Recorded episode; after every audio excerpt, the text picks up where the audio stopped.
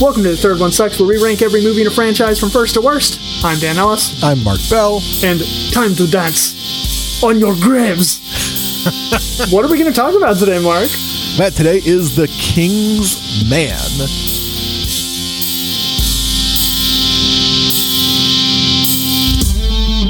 The King's Man is an action spy film directed by Matthew Vaughn and adapted by Vaughn and Karl Gajdusek from the comic series written by Mark Millar and Dave Gibbons. The King's Man premiered on December 5th, 2021 in London and stars Ralph Fiennes, Gemma Arterton, Djimon Hounsou, Rhys Ifans, and Harris Dickinson, among others.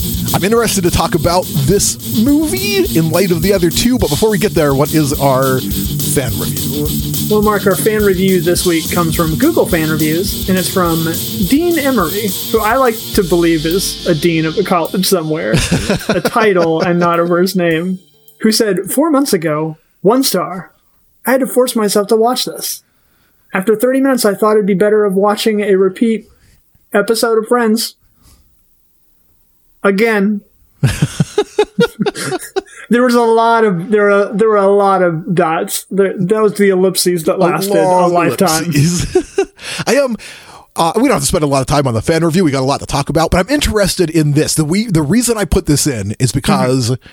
It's you know, it's it whatever. It's it's not one of the more exciting reviews we've had, but it's an idea that I wanted to take a minute to get your thoughts on. Which is his first sentence is I had to force myself to watch this. Why? Right. So that's that's a thing that Just younger Mark used to do. Like, you know, it's a I'm a I'm a Star Wars fan, so I've got to watch all the Star Wars. Like, you know, I'm a whatever thing, so I've got to watch these things. Mm-hmm. And I and that has not been my mindset for a long time. Like if a thing's not interesting, I just don't watch it. but but I was Yeah. interested to to to hear your thoughts on that. I look. I am a big proponent, Mark, of whatever piece of media you are consuming. If you reach a point where you're not having a good time, and you would only be finishing it to appease other people, right? just don't keep watching it. I did. I learned this lesson the hard way, and this is and look. Anime fans are about to be real mad at me. I I learned this lesson the hard way when I agreed with an acquaintance on the internet to watch Death Note from start to finish, Oh boy. and I know people love that show, but I was uh, like a couple episodes in, and I was already like, I do not like this. This is aggressively not my speed, and I finished that whole thing Okay. seething through the entire series, just frustrated and upset that this thing was written like a 12 year old moth Molgoth got like a fucking way in and got a competent director to somehow tackle this. I, I it was unbearable. Not the Netflix series, the the anime. Everyone, I did not like Death Note the anime. You can come with your pitchforks. I don't care. You, yeah, it's it's so freeing whenever you realize, oh wait, I literally don't have to be doing this right, Right? now. Like I, I have no social obligation to consume this thing just because everybody else really loves it. I don't have to do this to myself. And so, listener, if you're sitting at home and you're like, wow, everybody really likes, I don't know what's hot this year. Everyone likes the Elden Rings and the new uh, Lady Dragon show from the HBOs. You don't have to watch those things if you're not into them. It's okay. You, you can just not do that. Yeah, you can just And take a pass. It turns It's out right. nothing happens. If you just don't do that, nothing happens. All right, so this film opens with Orlando, Duke of Oxford, uh, the aforementioned Mr. Fiennes, on his way to South Africa on what I think is a Red Cross mission, right? He's visiting a concentration camp in South Africa. So this is, I, I think, right? This is the the Boer Wars, is what we're looking at here. Like that's the the historical context of what's going on. That sounds about right. I'm the Uh-huh. I'm not the brightest, the most learned person about foreign wars, but I will I'll believe you. It is very much sort of like rooted in British colonialism of Africa. Right, right. which is a thing this movie only ever sort of confronts a little bit. That's this whole movie. Is it only ever sort of confronts a dozen different things? So yeah, we're in we're in South Africa. The Duke of Oxford mm-hmm. is like he is a sponsor of the Red Cross. Uh, and they are on this mission to, uh, it's like a humanitarian sort of thing. Anyway, what happens is the Boers attack and the Duke's wife is killed. It would be a much better if it was actual boars, the animal attacking. and two, because I have to get it out, Duke of Oxford absolutely sounds like something that like you would call like is a position at like H and M or Abercrombie. Love That- but yes, back to this very sad scene of his wife dying at a concentration camp. After she gives her little speech to the to the kid, where she's like, "Look, we are very, very rich, but we're one of the good ones. we This do so this charity." is the thing. And I don't know how much we are going to unpack this because the movie doesn't do a uh-huh. lot of unpacking work.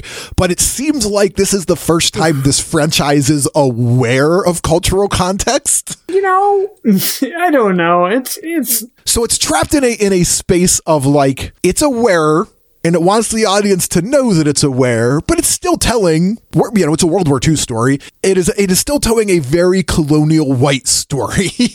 And there's no real way around that, but the movie wants you to know that it knows. So from time to time, there's these weird bits that are like, with great power comes great responsibility.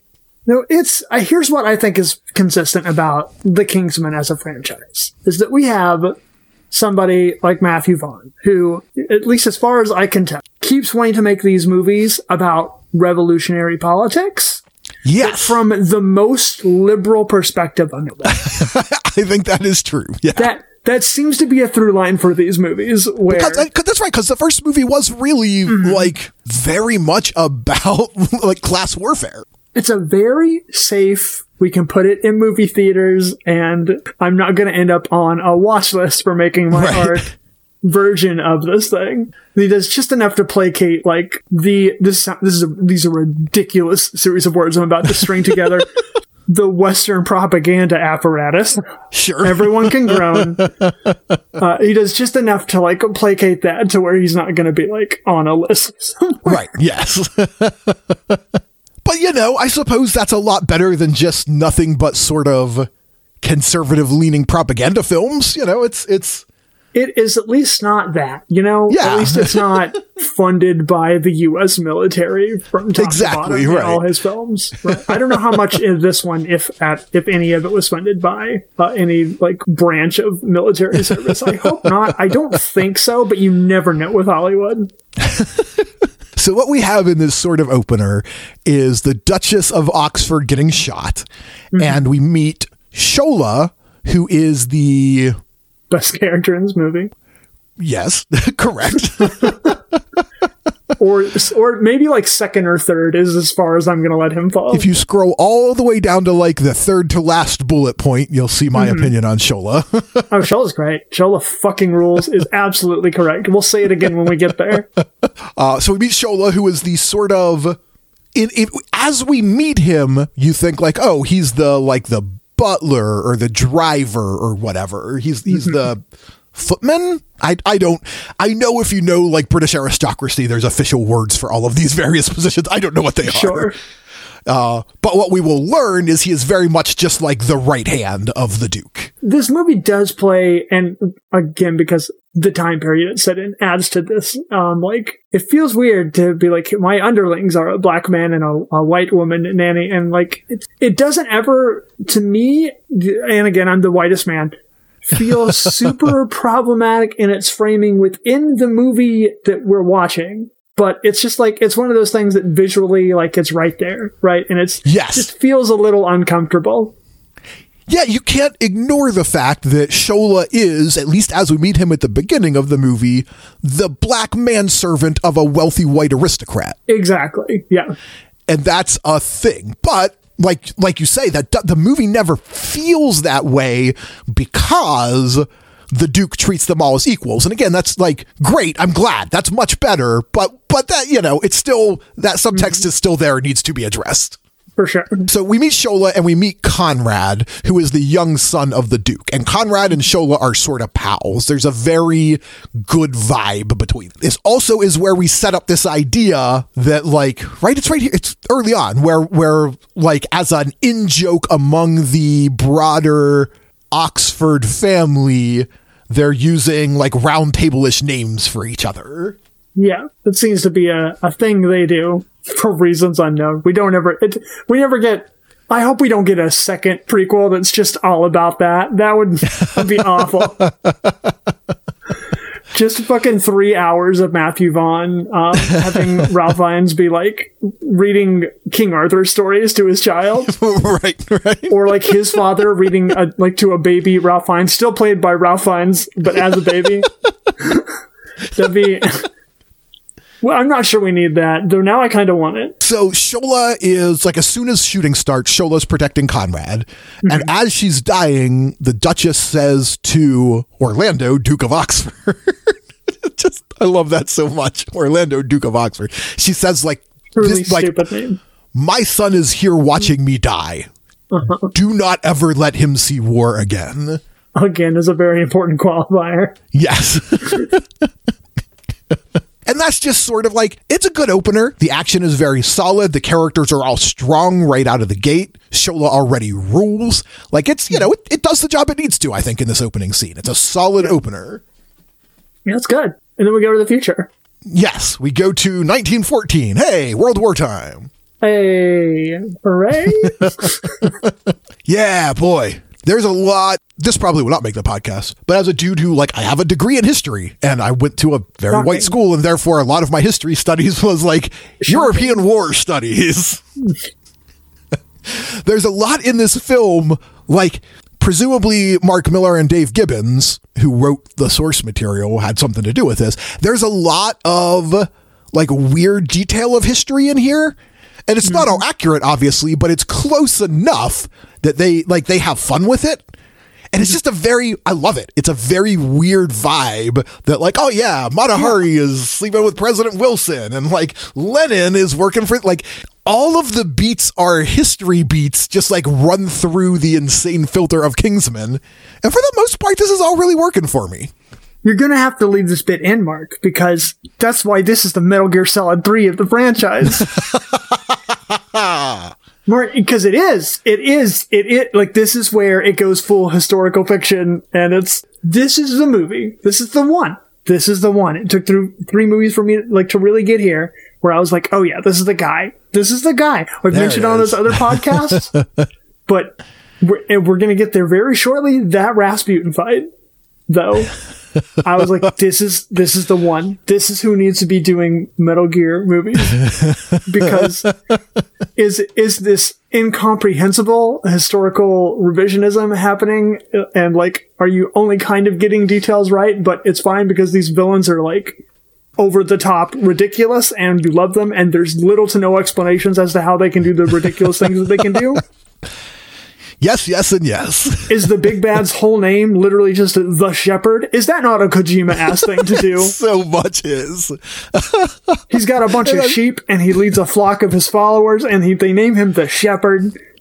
I really love that the whole thing, and again, like a lot of World War One was just wealthy white European nations wanting a war. So fine, mm-hmm. you know, that's fine. but I really love that this movie is like, it's really all about Scottish independence at the end.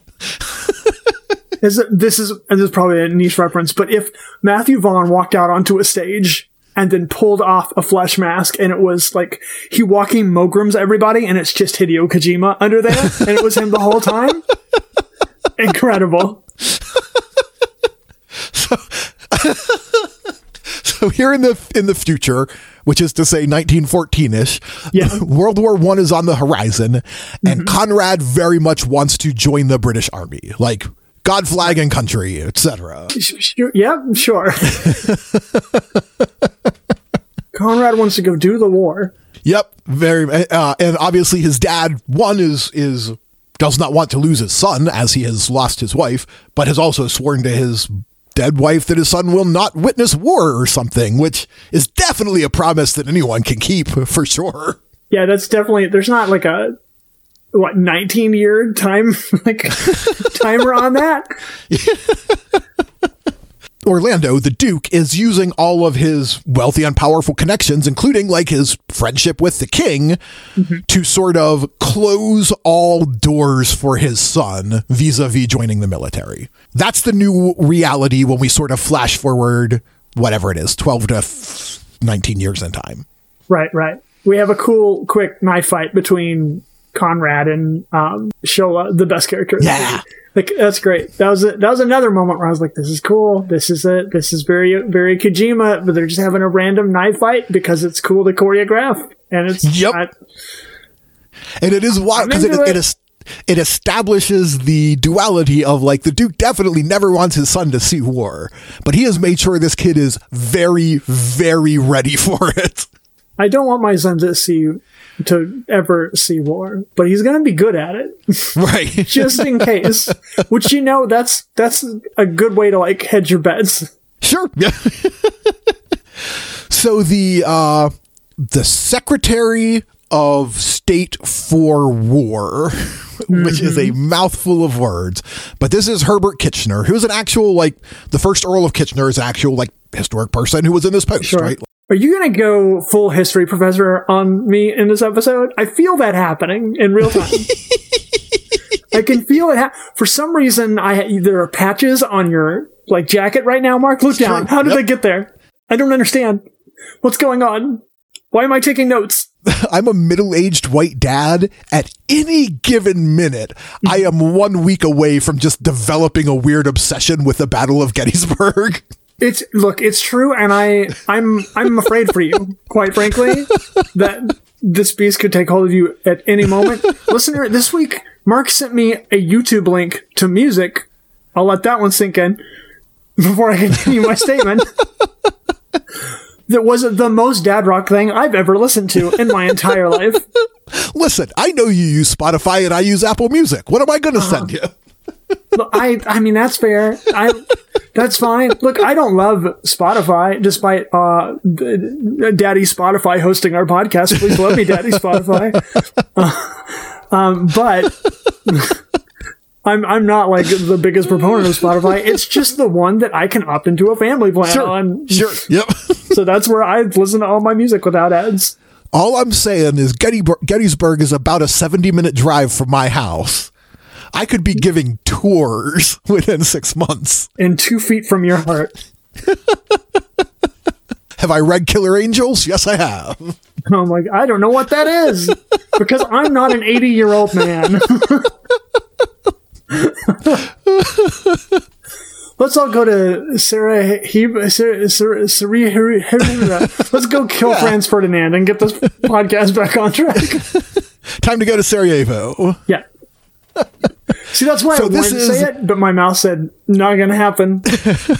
This is Lord Kitchener, who's like, again, he's a uh-huh. Secretary of State for War or whatever, and he is best pals with the Duke. He was there when his wife was shot. Like, the, the, he is a major character in this film who I forget to mention in the notes to about halfway through the notes. No, I was getting ready to say, Mark, none of this is in our notes. It's not a lick of it. Well, that's why I'm trying to lay this groundwork because I realized somewhere I put a note that said, "Oh yeah, these people were in this movie. I probably should have mentioned them earlier." So this Oh, is yeah, me mentioning them earlier.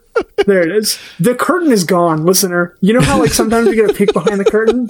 In this episode, no fucking curtain. We're just we're we're not Oz the Great and Powerful. We're just a man pulling strings, and you have to. You're just we are s- split our chest cavity wide open, and you're watching it all happen. so Lord Kitchener calls up Conrad and is like, "Hey, the Archduke Ferdinand is in Sarajevo. and things are getting a little rough, could you just like go keep an eye on things for me?" So they do. Listen, the, like the fact that the assassination of Archduke Franz Ferdinand starts the war is like the one fact that everyone knows about World War One. So they had to get it in this movie. I respect that. This had to show up in this movie. Mm-hmm. But it's just a weird, like, okay, we're just gonna trot over to Sarajevo for a bit to watch Gavrilo Princip kill the, the the Archduke, and then we can get back to the movie. Look, do, do I, Mark? I'm going to say something that is the most ridiculous thing I have maybe ever said on these podcasts right now, and that is, I want you to know that every time I, I've watched this movie twice now, And whenever I watch Franz Ferdinand get shot in the neck or whatever, Sure. and that gunshot goes off, I am my brain immediately like launches into "Take Me Out" by the band Franz Ferdinand, and I want to see.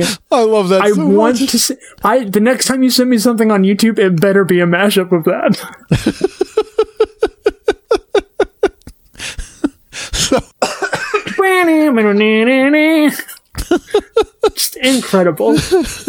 So this is like the the first and or last domino. I don't know how to use that metaphor correctly. Sure, this is the trigger that starts the war. Yes. And basically, this is just like Germany, Russia, and Britain are all like led by various members of a deeply incestuous royal family, and mm-hmm. none of them like each other, and they've been itching for a fight. So it's fight time, and there's a couple of organizations that basically the whole trip to Sarajevo and like the travel there and back is kind of to establish that, yeah, we know the stories about the war, but really the story is about the shepherd, the big bad guy, and his like network of spies, and then also the Duke, who has built his secret network of spies. And that's really what this story is. Like the war's happening. It is the context for this movie. But this is where we really start setting the table for the shepherd and the fact that Orlando has this whole network that he and Polly and Shola have built, etc. I don't know, Mark. It seems to me like it's a pretty Hideo Kojima thing to do. to, to make the actual enemy like the, these people that are actually like seeking independence for like their countries from this like giant um white nation state that has just been oppressing them for you. I that seems like Yep. Yep. that seems like we're on track here. I don't, I don't, it's so weird. It's so weird the way that it, this movie villainizes its villains in ways that I just, I, I don't quite understand 100% of the time. Cause like, the shepherd seems to be got fighting for, the shepherd seems to be fighting for Scottish independence. Like, Yes. he's right. That's, but you're right. but that guy's in the right. Uh, he's clearly, we have to see him abuse animals, um, and shoot a man for little else. Sure, But sure. like, you know, We have to see him hire Hitler to prove that he's a bad guy or whatever. right, oh, we're gonna get to that, Mark. Oh my god. Both times I have watched this, I, I, I don't know how to react. I, it's the most ridiculous thing. It's the, it is the post credits stinger of this movie. Listener, Hitler shows up. He's their Marvel and one more thing of this movie. and it is the most absurd thing I have ever seen. It remains just mind bogglingly ridiculous that that is how the end of this movie is. I. I hate. I mm, we're gonna talk about Lenin in a bit, and that's gonna Sure, be an sure. interesting conversation. But, oh my god, Mark, why? They, it's the needle. They, mm, Mark, I can't. I can't. Because they like do like the whole like it's an epic cutaway line, and it's like, "What's what's your name?" He's like Adolf Hitler, and that's it. That's the end of the movie. it's it is remarkably stupid, listener. I cannot underline that enough. If somebody turned, if Matthew Vaughn turned this in as like a report, and that's how he ended his report, it would be like three underlines in red, and next to it, what the fuck? Please continue this podcast. I'm sorry. I just you can't. That's it's stupid. It's remarkably stupid. so I don't even remember where we were. Doesn't matter. the existence of Hitler in this movie. Is oh my god, why? Why is that your one more thing? It's so. St- I know you're making a movie about World War One and set in World War One, so obviously World War Two would be the next big thing. Right, but right. holy shit, is it the stupidest fucking delivery of that thing I've ever seen? Anyway, Rasputin poisons a child. Right, yeah, man. he's in this So yeah, we've learned about the shepherd who has this whole group of like field agents, including Rasputin, the crazy Yeah. Russian Kiltsky mystic. We look. I love Rasputin as this eccentric character that just exists in history, and it's like not not. I, I do not appreciate him as a human person, but just as like a caricature of himself in fiction. fascinating to me. Yep, could not agree more. And Rasputin just like so. I am going to do my best to not be the history professor because I actually took a full year long course in Russian history. Just Like, on Rasputin. he was a big chunk of it because that dude's fascinating. Like the real Rasputin is almost as weird as anything you could make up about Rasputin. He's so Rasputin-y in this movie too, and I love it. He I, is the- Oh my god, I love it. He's so, so ridiculous. Rasputin is an agent of the Shepherd, and he is in with the Romanov family, which is the last czar of Russia before the Bolshevik, before like the White Revolution or whatever. So Rasputin's job, the Shepherd tells him, like, we need to keep Russia out of this war. Like, they're big and they're going to be a problem. So, what I need you to do, I guess, is poison the Romanov kid Sure, why not? that'll that'll keep Russia out of the war somehow. I mean, I think the short answer is like we have the antidote, but you can only have it if you promise not to war. I will magic him back to life if you just don't do a war. Promise you won't do a war. Yep. Also, I'm you're all hooked on opium because I'm giving you opium. but this is like what Rasputin did. Like the the, the Romanov kid was, I, I believe, a hemophiliac. Uh, and Rasputin was like this crazy mystic who maybe also had some medicinal knowledge or whatever, or maybe just like charmed the czar's wife and that was sufficient. But like, Right. I love the idea that they took like the way Rasputin kind of angled his way in was through that kid's illness, and I love that this movie even folds that in. It's like, nope, that's also a secret plot for war. But yeah, that's also in this. it's so it's so fun. All of these little historical details that like they're not remotely accurate to this plot, but like they're all things that happened, and it's so fun. Like you say, it's very it's very Kojima. All of this storytelling. Yeah. I look I love me some wacky historical fiction. And this Yep. is this is that for sure. I feel like this movie is passing fast. and I know we're deep into this podcast, but I feel like we're just like jumping from scene to scene pretty hard.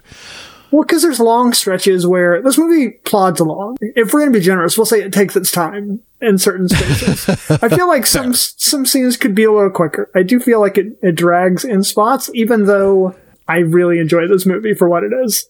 I think that's fair to say. So the next chunk is Lord Admiral Kitchener and his assistant Morton. Morton's around. Morton and uh Conrad have a couple of exchanges that we haven't really touched on, but like Kitchener is the primary friend that the Duke of Oxford is using to keep his son out of the war. Like that's the primary relationship that he's been leveraging so far. And so we've seen Kitchener and his assistant Morton a few times. We've seen them at the Kingsman. We've seen them around.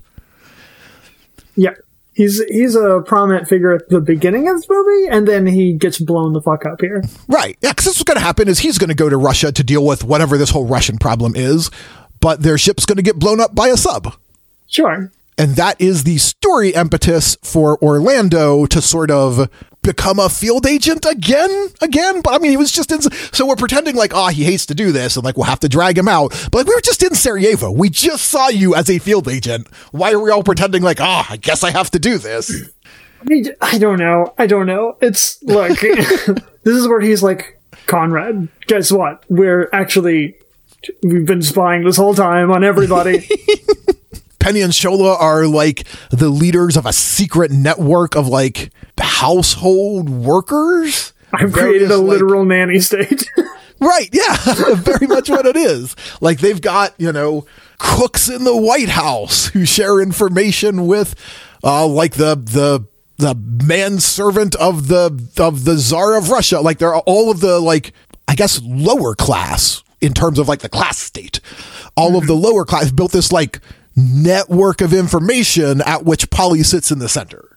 That's a lot. So all of that is just now being unspooled to Yes. Conrad, and it's only making him more mad of like, what do you mean I can't do anything and you are like the secret crime lord of the whole world?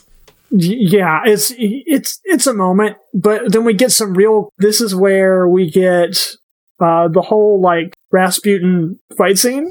This is where so I we're here.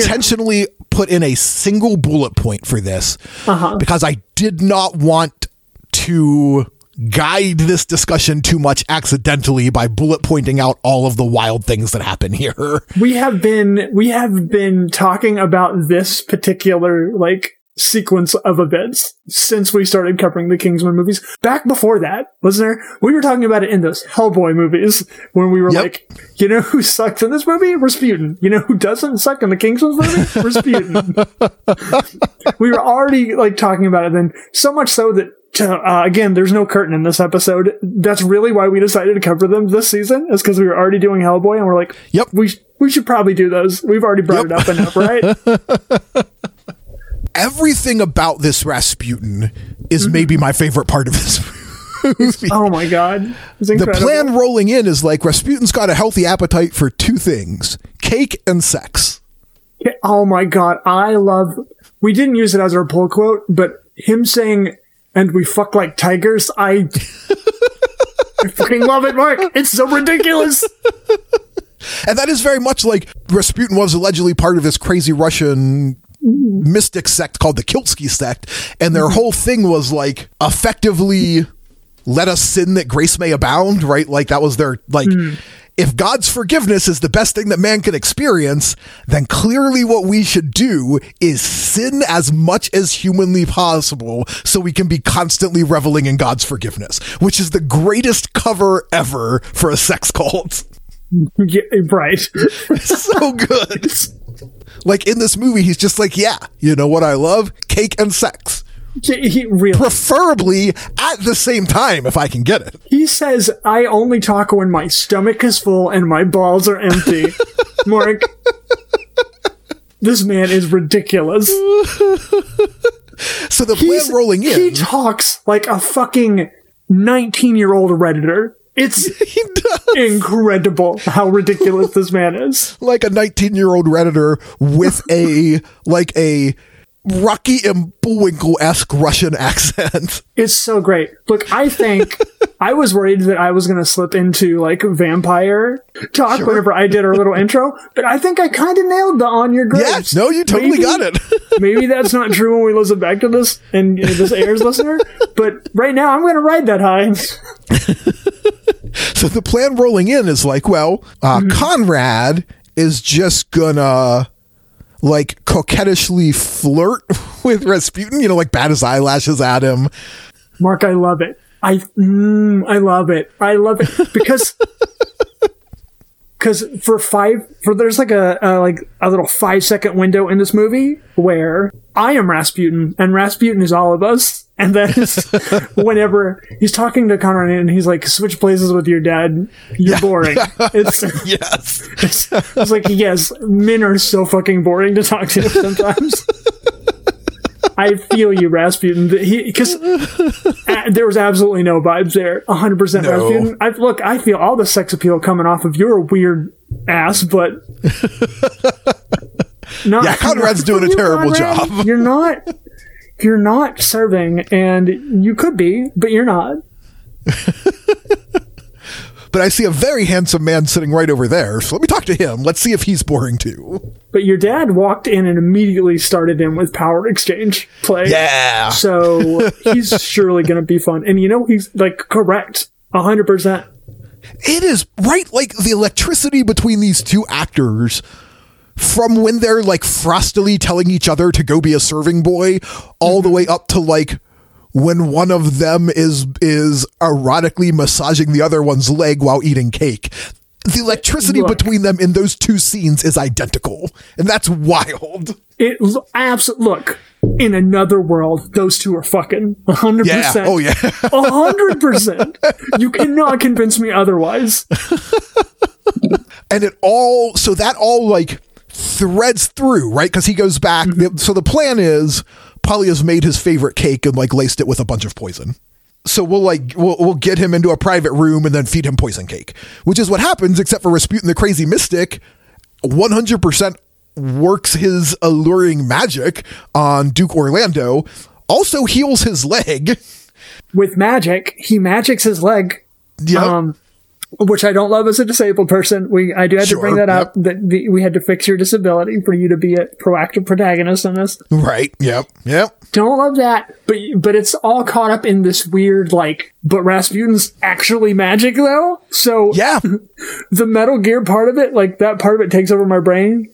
And so I'm not hyperfixating on the fact that you magicked away someone's disability. Instead, I'm focusing on the fact that, wait, that guy's actually magic though. Yeah. In a scene with two almost fully clothed men that is still like Very erotic. remarkably erotic. Yeah.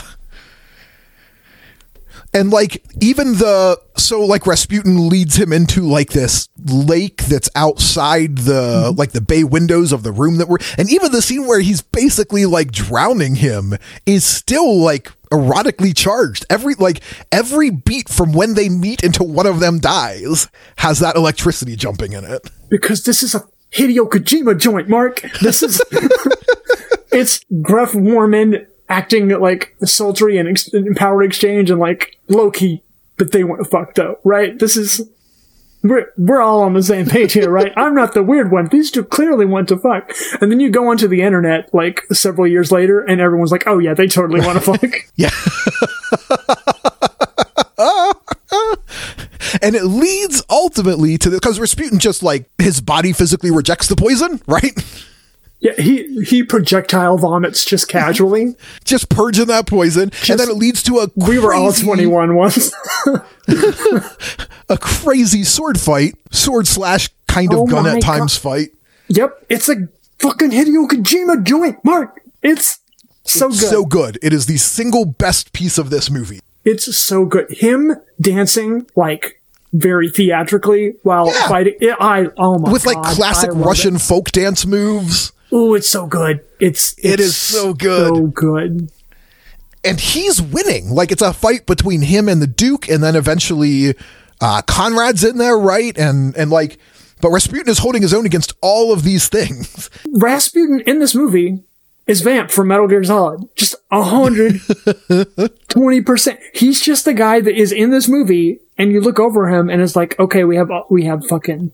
We, we have Vladimir Lenin is in this movie. Franz Ferdinand. We have an underground spy ring. Uh, nannies that are surveilling the richest people in the world. What about that guy over there? Oh, that's a vampire. Yeah, What? yeah, that's, Rasputin in this movie. You look over there, and it's like, oh, that guy's just, he can heal people with magic and can control people with mind power. Like, he gets so much information out of this dude right before they fight. Like, Yeah, his, His ridiculous little wah, like throat singing thing where it's every, yeah. which I watch and go, this is ridiculous. And I literally laugh out loud when he starts making that noise out of nowhere, and then it works. It's It works. it is so like pure and sincere in its ridiculousness. Like, oh my god, I love it. I eat it up. So ultimately, this showdown kind of, at least sort of initially, ends with Polly showing up and just shooting him, just Yeah. with a gun. Just gives him a good shoot. Who I feel like we've glazed over uh, her in this entire podcast so far. Polly is if it's not if it is not Rasputin or Shola, Polly's the best character in this movie. oh yeah, I- Polly rules. Love this woman, Mark. Oh my god. she is incredible. she you know you know why? Do, do- I'm going to give you exactly one guess why I love this woman, Mark, and I want I want you to tell me what character she reminds me of. I'm just blanking. I, I am being Oh a bad God. podcast partner because my brain is not putting it together. Oh my god, Mark. I oh my god. I lobbed it. I lobbed you a freebie and you're like, no. this is Riza fucking Hawkeye in live action. Oh, of course. Of course. Is she not? Is she um, not? I mean, now that you've said that out loud, I'm never going to be able to not see it. Yeah, that is absolutely right. Fucking incredible, right? Like it took me a minute into this in this movie the first time. I was like, why do I? Why would I literally let her walk all over me? And that's what that's what it was. it's because she's live action Riza Hawkeye. 100%. No, yeah, that's great. so, yeah, she just comes in with a gun and shoots him in the head. it's kind of a Chekhov gun moment because earlier she's like, "Why are we using knives? Just use a gun whenever they're doing their knife practice Right, or whatever. right. And during this big, long, drawn out like sword slash knife fight, she just comes in and ends it by clocking him in the head after he resurrects, after he fucking comes back to life from under the water. I love this movie, Mark. It's well, that's absolutely like, ridiculous. it is such a fun delivery on all of the weird because like Rasputin died by being shot, but no one really knows how. And like the legends say, like he was shot and drowned and chained up and beaten, and he just kept like coming back to life until they eventually like held him underwater and he drowned eventually. Uh, and this movie gives us a very fun take on that, where he's literally like resurrecting himself at points. It's so good. It's it is so. Mark, look, this movie has its problems for sure. yep. We've already addressed the Hitler in the room. but in this little stretch of time period where there, it's it's them versus like Rasputin in this first little like outing that they have as a group, Yep. it's a perfect movie. It's so good. It's a Yeah. perfect movie. For that little section of the movie is masterclass in cinema as far as I'm concerned. Oh man. So following the events in Russia, like on the literally on the ride home, I think it's a train ride home, Conrad's like, ah, see, so like, thanks, Dad. You let me like go out and join the field and like I was part of the fight. Like, I see that you have recognized me as an adult now. This is great. And his dad's like, slow down, slow down. no one's green lighting anything here. Hey now, hey now, don't dream, it's over. And so we have this very brief moment of like camaraderie where the team's celebrating a win that pivots quickly back into this the same fight we've been seeing. But Conrad is turning 19, which is is like at that point he is legally allowed to enlist in the army without anyone else's consent. And so we're going to pause this crazy Hideo Kojima movie mm-hmm. to just have like a brief 20 minute World War 1 movie. just real quick. We'll get that in there real quick, where it's just about code breaking. It's just Yeah. It's code breakers, Breaking and code breaking. warfare. Yeah, that's what's happening real quick in this movie. it's just in the middle of this movie. It's fine. Look, sometimes in the middle of your Metal Gear Solid video game, you just have uh, an extended war sequence. It's fine. yeah. And, and the long and the short of it really is that like Conrad joins the army and his dad's like, listen, I can't stop you now. You're 19, but the king and I are old friends. So I'm just going to pull some strings and like keep you well, well, well off the front, mm. being like somebody's secretary or something. And Conrad literally, it is one of I. I love that they just went this route because this is, you know, among the oldest plot devices I think in human storytelling. It's like, yeah, we just traded clothes and I pretended to be somebody else. it's fine. We did the old switcheroo and we fooled the entire U.S. government or the British, whatever. You, yeah, Yeah. So yeah, he just takes the clothes of some guy named Archie, and he's like, "As I now, I'm I'm Archie. I'm going to the front lines." I am Archie. this is Archie, which gets him. ki- Oh my god! Which is the thing that gets him killed. Look, this. To be fair, the stuff with Conrad, like uh, like the actual like the trench warfare, Yeah, is some of the best I've like of like it's the most watchable war movie I've seen in a long time. when my buddy Brian and I left this movie, left the cinema after watching this movie, mm-hmm. we said the same thing. Like that was actually like for what it was, a kind of good 20 minute war movie in the middle of that movie.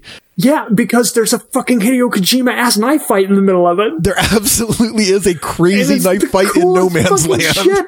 And there's just that one-off villain where he's got the gas mask and the cool Yeah. spike hand. Oh my god, I love it. this is this is what movies were made for, Mark. This is it.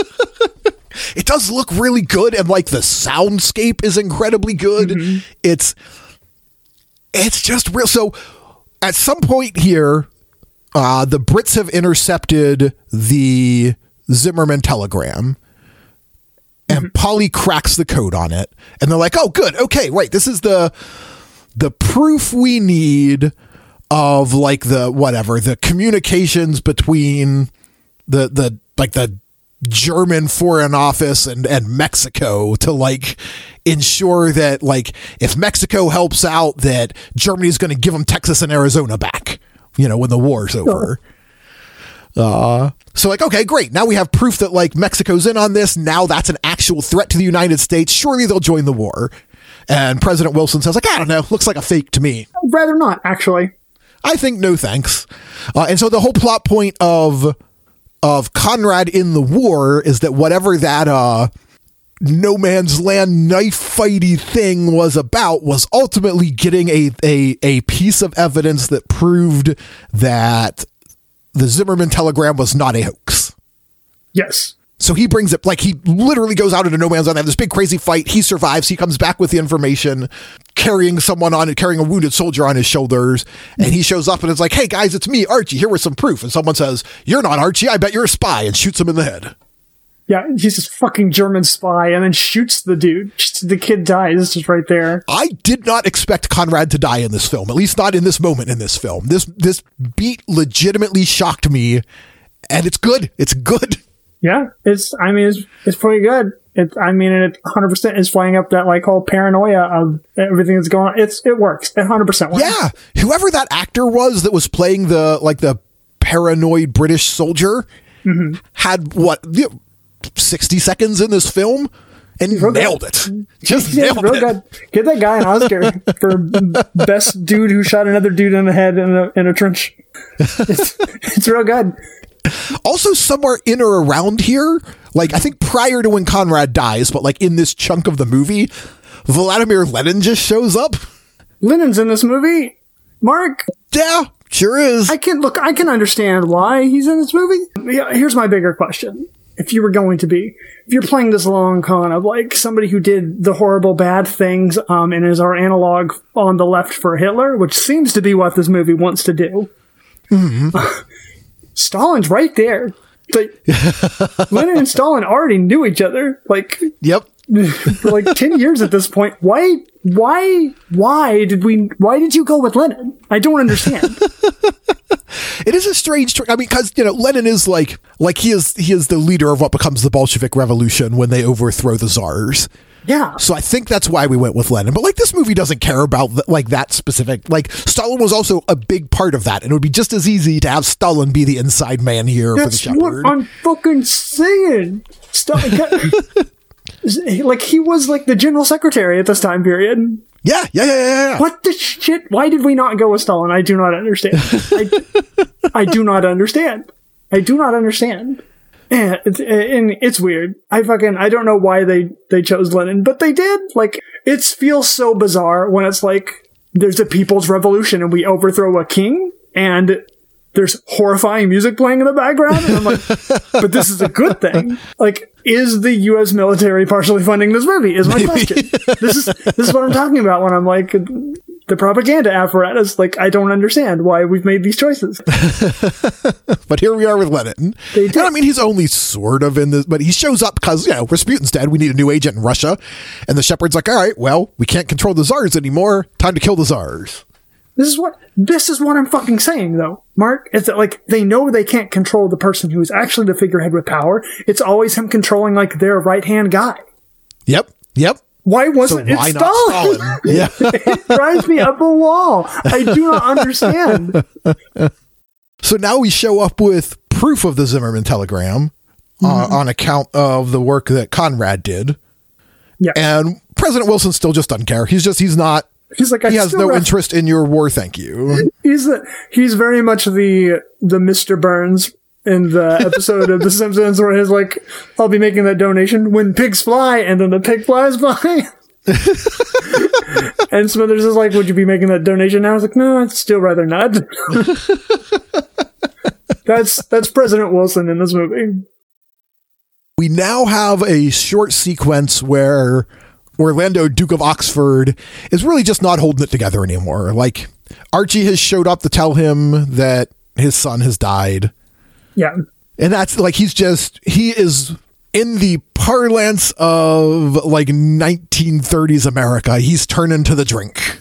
He is, he is He's drowning drowning his, his sorrows, sorrows. crawling in the bottle, etc. oh, I love it. I love it. I hope that whenever you cut this episode, we are still in sync because we said that at exactly the same time. he like, legitimately he is like he has lost his son he lost his wife years ago uh, war has taken everything from him and he is Except just kind of done wealth. yeah his crazy wealth and all of his uh household of servants and things. Although eventually a lot of them do start to leave, I think, probably because he's stopped cutting paychecks. And the worldwide surveillance apparatus that they have set up. Right. Other know. than that, he has nothing. and, and and his friendship with the King of England. His Oh, also personal too, friendship yeah. with the King of His England. But aside from that, he's But lost other than everything. those things, he's really just like having a bad time. So the movie's going to give us a few minutes of that. Polly and Shola are essentially kind of holding things together for him. Mm-hmm. And like the, the king shows up to sort of yell at him or something. Something I don't know what's happening. I just re- it just really felt like this movie needed him to be real sad for a minute and then get back. Yeah. get it. To, I don't know why. I don't know why we needed this, but it. I mean, his kid died. Yeah, Whatever. we just have like a a few minutes of him like being unshaven and drunk until Polly's like, "Get it together, pal," and he gets it together. I.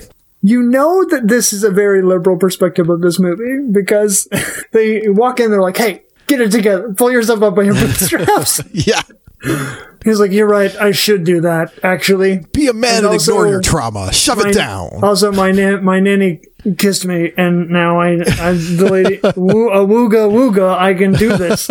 I better go shave. Look, now I'm all shaven and I'm presentable, and that means I'm good again. I don't Yep. know. It's weird. It's a it's a weird. It's a lot of tiny little things that are fine, uh, but add it all together make me go like. Do we need to do all those? Do we need to do all those in quick succession? right. Did we? I don't think so.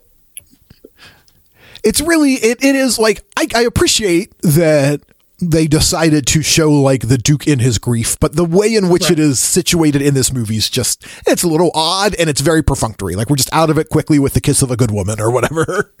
Yeah, it he the turnaround's real it feels really quick. I guess we're supposed to assume it's been a while. yeah, I, th- I think so. Yeah, some time has passed. Maybe if they the pacing of this movie was a little bit better, there would be space for more grieving here. But Sure. So much movie has already happened in this movie. So once we get the team back together, uh, and the Duke gets going, and Polly fills him in on all the stuff that the spy network has learned. They discover that the reason Wilson refuses to enter the war is because the uh, because Mata Hari has compromised, or someone has compromising photographs of him and Mata Hari in the Oval Office. I think In the right. Oval Office, yes, like through the window. yeah, it's it's a choice. It's very weird that like that's just there, right? Like what's with Look, I maybe I'm the ignorant person here and I don't understand, but why would you put the most powerful head of government with his back to a window like that? I right, don't right. it feels like a bit of an oversight. that doesn't seem very safe. They shot him on film, but it could have just as easily been not on film. Yeah. Right? So okay, whatever. But yeah, whatever. Somehow the Shepherd has footage of Mata Hari and Wilson in the Oval Office.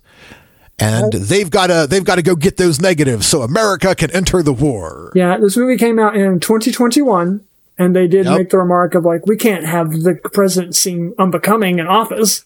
Can't do something unbecoming. okay, sure. Okay, movie. You're the movie. so yeah, now we're entering our like third act. This is it. This is the final showdown. We're gonna go get Oh, yeah. those negatives from the like high mountain tops of Scotland. Sure. they track him down. I love that they track. So so Orlando confronts what's her name, has a scarf fight, which is pretty solid. Like it's short but fun. That scarf Yeah. fight. And then he takes the scarf to the to the tailor shop, the Kingsman. Remember the Kingsman? Here we are. All right, back at the Kingsman. Takes the, the scarf there, and the guy looks through his books and he's like, Oh, well, this is cashmere, but it's cashmere from a very specific type of goat that only lives here. And just like with the Franz Ferdinand scene, what if whenever he said that, it just started being like banana, banana, and it started playing Kashmir? That's all I want. I That would just be want pretty great. I just want a collection of videos on YouTube. And it's just like a supercut of all the times they say like something related to like a song title or a band happens, and then there's a needle drop that's ridiculous. Because this movie's ridiculous enough to where, like, in another universe, we got those things. Actually, It is, yeah. It one of my one of the one of the ridiculous bits that is among my favorites is actually coming right up because so they're going to make this plan right because the base is on top of this giant step mm-hmm. that only has access via a single elevator mm-hmm. and so they're like going to fly like the duke's going to fly slash hang glide onto the island yes which is already wild and it doesn't work. I mean, it kind of works, but his hang glider gets destroyed and he falls like into the side of the mountain. And the way he gets to the top is with the help of some goats, which is just my favorite thing. I love so much. It is. This whole sequence is wild. He's just like suddenly this turns into a Prince of Persia platforming game where he's hopping on goats. Yeah, before before we were na- playing Nathan Drake, where he's trying to climb up the side of this fucking mountain face. Right, right. uh, um, before then, though, he like wrecks Tails' his biplane. right, right. He just goes through straight through the wing, and it jerks, and it goes sideways, and it's this big plane crash. I guess that's also Uncharted. Actually, actually, it's just Uncharted. I was right. I called it in one, but it's just an Uncharted sequence. Absolutely. Fuck. Yeah, I just love it. I love so much. Yeah. Like it's already a corny scene. It's very fun. It's very like Indiana Jonesy, Uncharted, you know, whatever. and then he's just jumping on goats. It is. I God, so good. This is. I love it. I love it because like fucking he could turn, he could look to his left, and there'd be a cardboard box, and he could be like, "Nice," and it would be perfectly normal in this movie. if he was sneaking around in a cardboard box, I, I love it. It very much has that energy. And then he uh he like hauls himself up with the one horned goat. We we neglected mm-hmm. to mention earlier that the shepherd cut a horn off a goat to make a point or something. I forget. Right, why. right. It might have been around the time of Lenin. I forget. I don't know. One of the goats uh, only he, has one horn. so he like he killed the one normally, right? Because you because Rasputin was like, I want to be bear. Actually, I don't want to be oh, tortoise. oh, right, yes. They all have animals on their rings, and they have them. Their secret spy insignias. Is it's, it's the oh my god! It's some real twelve year old. We have a clubhouse bullshit. with our secret decoder rings. And I don't. How old is this man? How old is the shepherd? We don't know. But it'd be very funny if it was just he, he was like a baby. Um, yeah. anyway, he yeah they all have animals assigned to them on their rings, and that never gets brought back up again after like the beginning of the movie.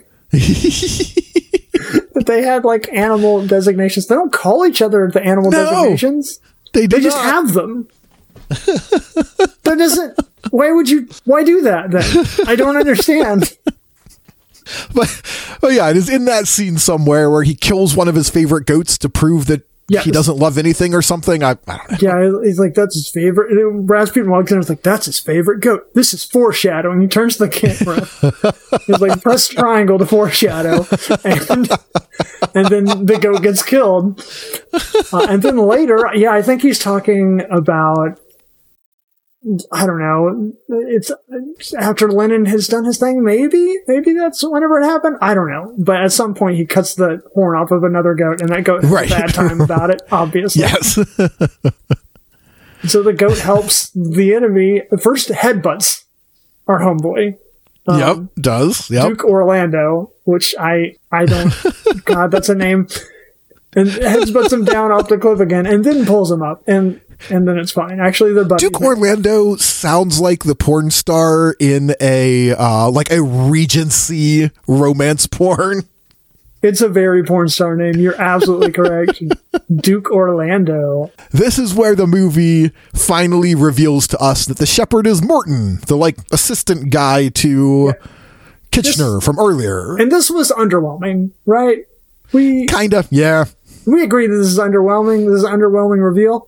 Mark? Yes. Maybe this is going to change the way that you see this movie from now on, but the entire time we're hiding his face from the camera, I thought it was going to be an actor reveal and not a character reveal.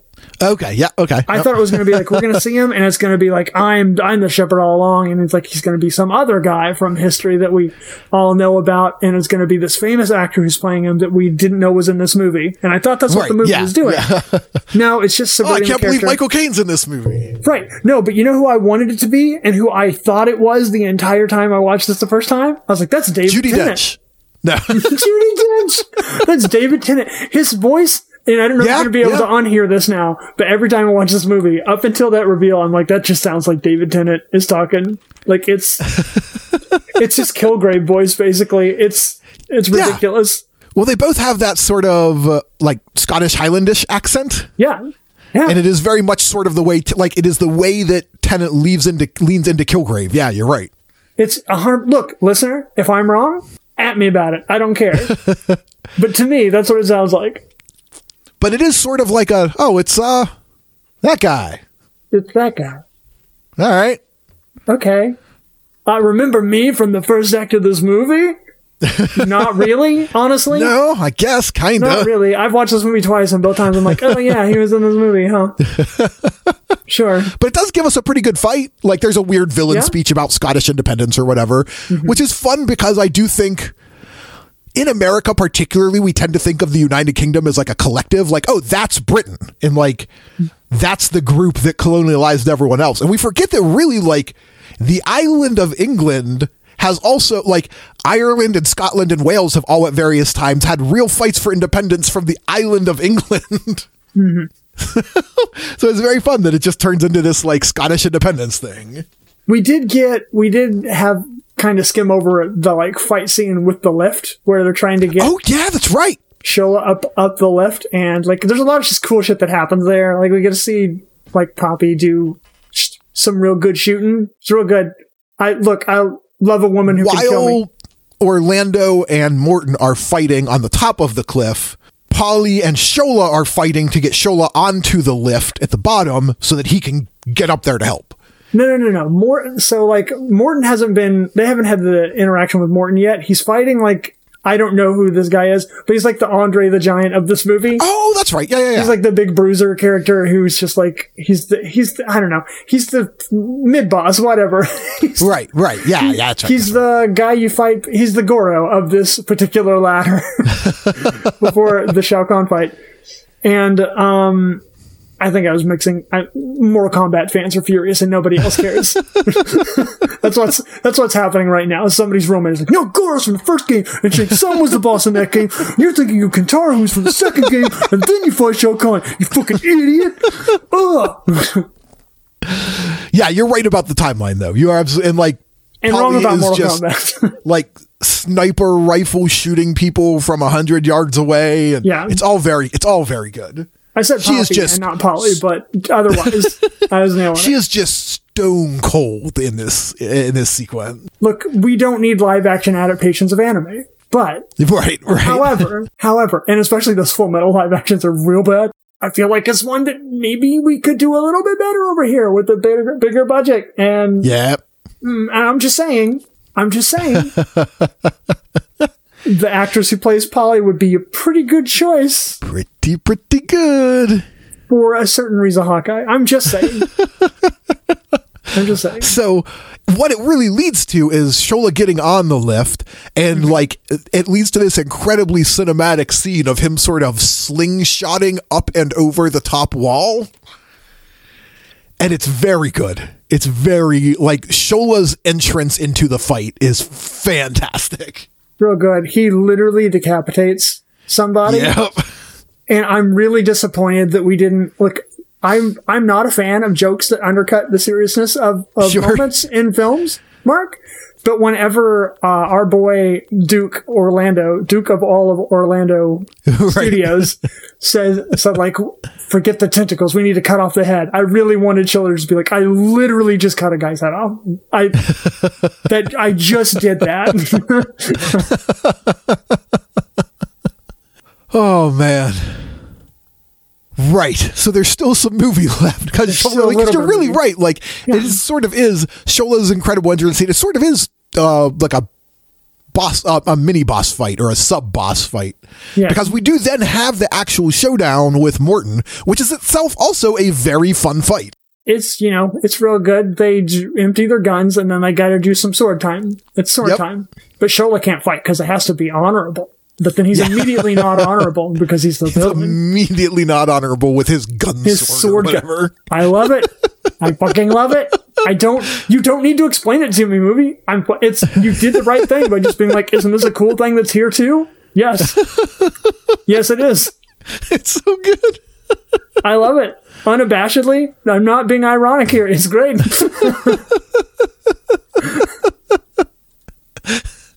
And then the end of it is just the goat. The goat shows back up. and the goats here too. It's real good. It's so They I love that the goat's they, here at the end. they fight on a fucking edge of a cliff. Look, it's. There are literally Metal Gear Solid games like to end with a big fist fight with the final boss on top of a large object Right, after yeah. they're all done shooting. It's come on, And here we are, just having that fight. yeah. so that happens, and then he cuts. He, he hangs him over the edge of the cliff, Yep. and then cuts him loose, but with the medal of for his son. I that was a weird choice. I don't know. Yeah, that was odd. I don't know why we needed that. Why Trying to cram just in a little bit of weird symbolism that was absolutely unnecessary. Didn't need we didn't need him like living for his son, but I have to become the man that my son was going to be. What does that mean? Who What does that mean? You've That had a whole life, old man. You have so much money. what what what are you talking about? Wait. Just you're getting revenge for your dead son. That's all this is really Yep. about. Don't you don't have to act like you're living up to some ideal. it's we're fine. My son is living vicariously through me in Soviet Russia. Yeah, it's Yep. it's a it's a choice. I don't. The, it's really the medal that does it for me. Where I'm like, that's that was a bad decision, and you should feel bad. America enters the war, right? They mail Polly mails the negatives to Wilson, to President Wilson. Who is now very excited to go do a war. Yeah, oh, he's so happy that he can finally start killing people. I'm ready to war. Which, to be fair, very American attitude. Okay. Yeah, I mean, fair enough. Yep. Can't get enough of that war. this is the Great War, Mark, because there's never going to be one bigger than this, right? Right. The Right? war to end all wars, Dan. Yeah, this is it. This is the big one.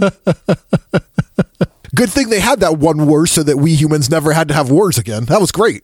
It's so Right. wonderful to live in this world where there's not been a war since 1917. Yeah, I love how there's not a post-credit scene in this movie. this is the end of it. So yeah, the movie ends with uh, Orlando uses his vast wealth to buy the Kingsman tailor shop, and they set up like the beginning of the Kingsmen. There's Orlando and Polly and Shola. The king is inexplicably there. Yeah, Archie, I think Archie, right? Archie, the kid. Archie's that- there for Archie's reasons. there. You know, because Yep. he's played by Aaron Taylor Johnson. That's why he's there. Sure. And the one guy is also there because he's played by Stanley Tucci. And we gotta get the Tucci in this movie.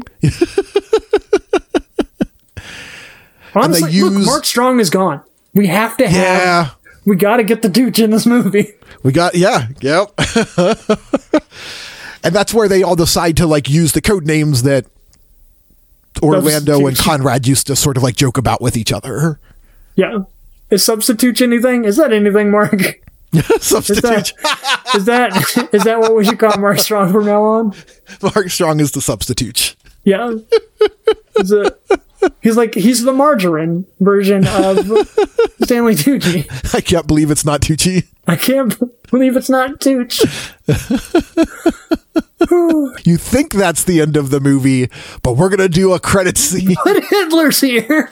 it's a surprise Hitler. Now Daniel Bruhl is the shepherd.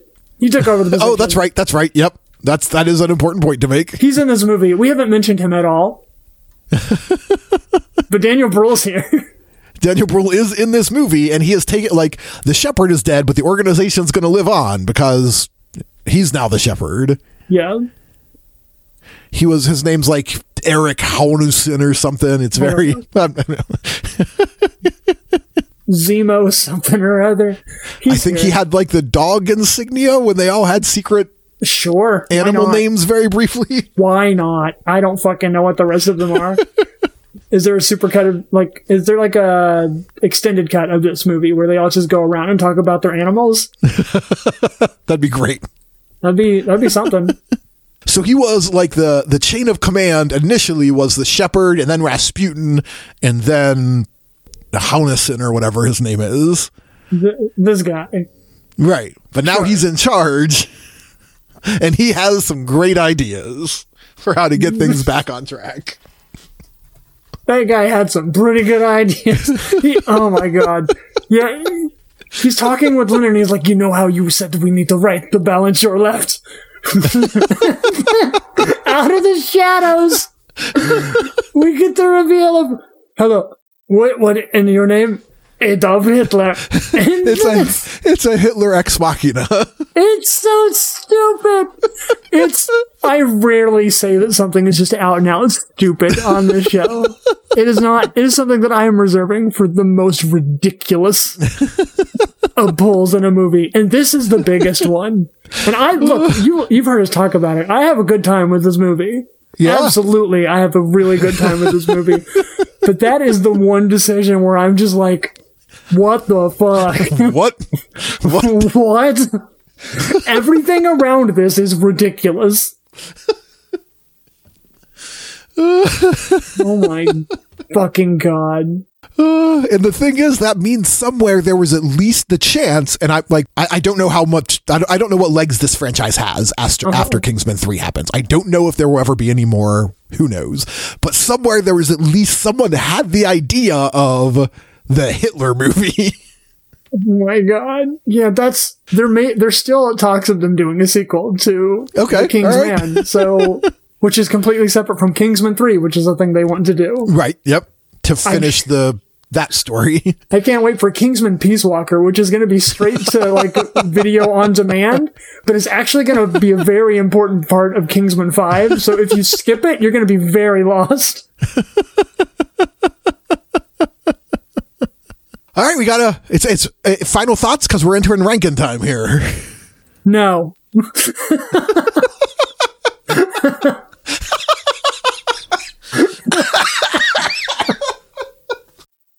Just no. I. Uh, I'm not cracking up my own joke for once. I'm laughing at how good I got you. Oh Uh, fuck. no thoughts, no more. Let's rank this shit. I suspect this will be one of those cases where you and I finish a franchise with the same rankings. All right, who wants to go first?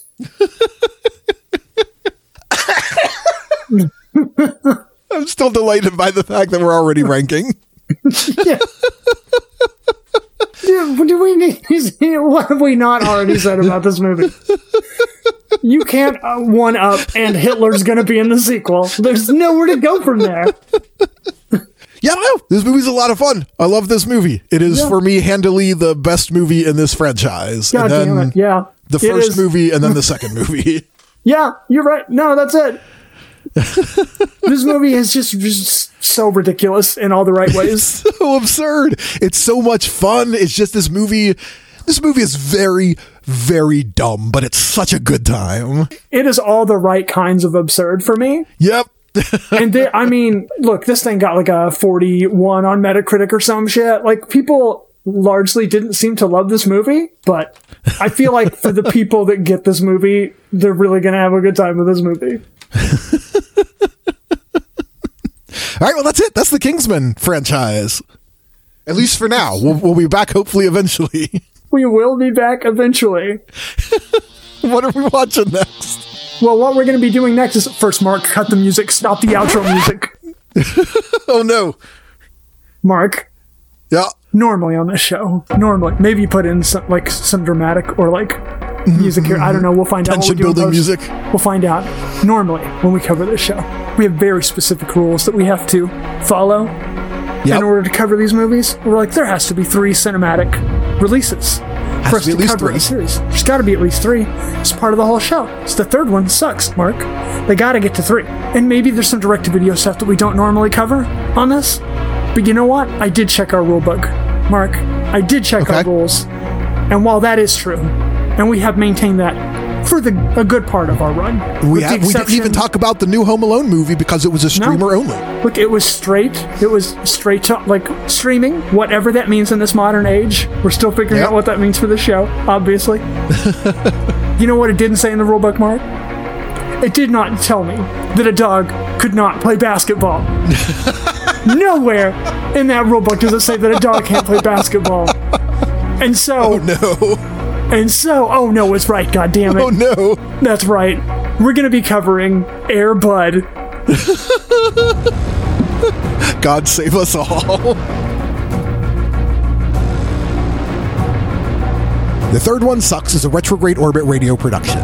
If you like the show, the best thing you can do is tell your friends and make sure to rate and review it on your podcast platform of choice. It really helps us out. If you want to get in touch or share suggestions about what we could cover in the future, you can contact us on Twitter at The Third One Sucks or email us at The Third One Sucks at gmail.com. As always, thanks for listening, and we'll see you again in the sequel.